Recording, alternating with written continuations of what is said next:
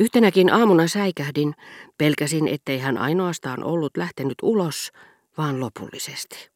Olin kuullut oven käyvän ja minusta tuntui, että se oli hänen huoneensa ovi. Hiiren hiljaa hiivin huoneeseen ja pysähdyin kynnykselle. Hämärässä lakanat pullistuivat puoliympyräksi. Sen täytyi olla Albertin, joka nukkui sykkyrässä, pää ja jalat seinään päin.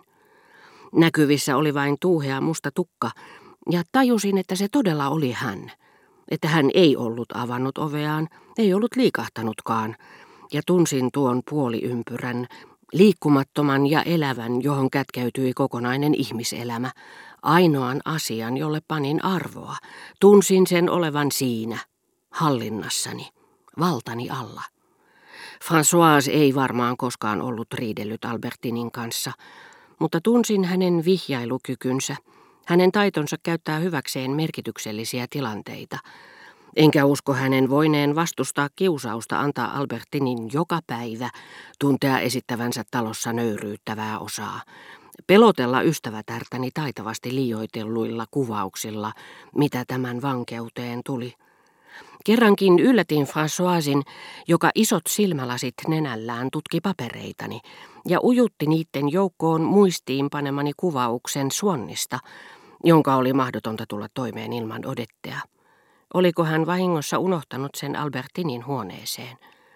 Sitä paitsi on todennäköistä, että ylitse Françoisin vihjailujen, ylitse hänen kuiskuttelevan ja kavalan taustamusiikkinsa, oli varmaan korkealle, selvempänä ja voimakkaampana kohonnut Verderäänien syyttävä ja panetteleva ääni, heidän ärtyneenä todetessaan, että Albertin pidätteli minua tahtomattaan ja minä häntä tahallani kaukana pikkusisärenkaasta.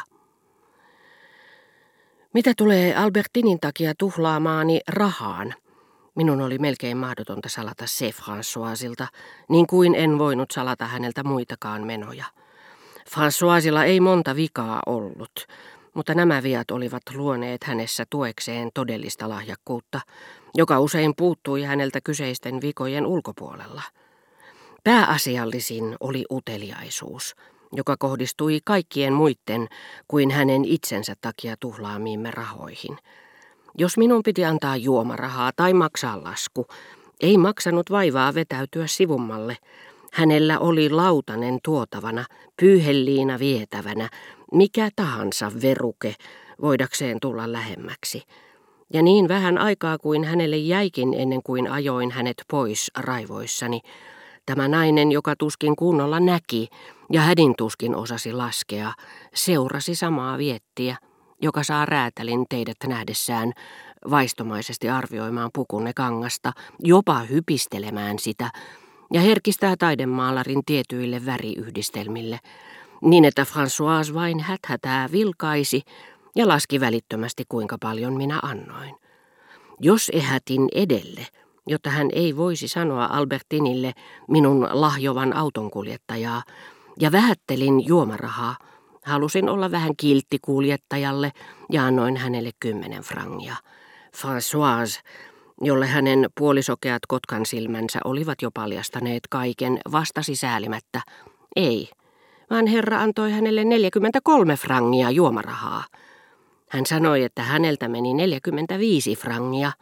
Herra antoi hänelle 100 frangia ja hän antoi takaisin vain 12 frangia. François oli ehtinyt nähdä ja laskea loppusumman, jota en itse tuntenut. Jos Albertinin tarkoitus oli palauttaa rauhani, hän osaksi onnistuikin siinä – Järkeni ei toisaalta parempaa pyytänyt kuin todistaa, että olin erehtynyt hänen suunnitelmiensa ja kenties myöskin hänen paheellisten vaistojensa suhteen. Järkeni todisteluissa esitti tietenkin omaa osaansa, haluni pitää niitä pätevinä. Mutta tasapuolisuuden nimissä ja saadakseni selville totuuden, mikäli sitä koskaan voi muuten tuntea kuin aavistelemalla ja telepaattisesti – Minun oli ehkä syytä ajatella, että jos järkeni, yrittäessään parantaa minut, antautui toiveitteni johdateltavaksi, niin toisaalta mitä taas tuli neitivään töihin, Albertinin paheisiin ja niiden liitännäisiin, haluun muuttaa elintapaa, jättää minut, Vaistoni oli puolestaan voinut saadakseen minut sairastumaan, antaa mustasukkaisuuteni johtaa itsensä harhaan. Sitä paitsi vankeus, josta Albertin itse niin kekseliäästi teki täydellisen, poisti kärsimyksen myötä myös vähin erin epäluuloni, ja saatoin taas iltaisin levottomuuteni palatessa nauttia Albertinin läheisyydessä ensiaikojen rauhaa. Istuessaan vuoteeni vieressä hän keskusteli kanssani asuista ja esineistä, joita hänelle vähän väliä lahjoitin, yrittääkseni sulostuttaa hänen elämäänsä ja kaunistaa hänen vankilaansa. Vaikka joskus pelkäsinkin hänen olevan samaa mieltä kuin muuan Madame de la Rochefoucauld, joka vastasi jonkun kysyessä, eikö hän vain ollutkin onnellinen niin kauniissa linnassa kuin Liancourt, ettei hän tuntenut yhtään kaunista vankilaa.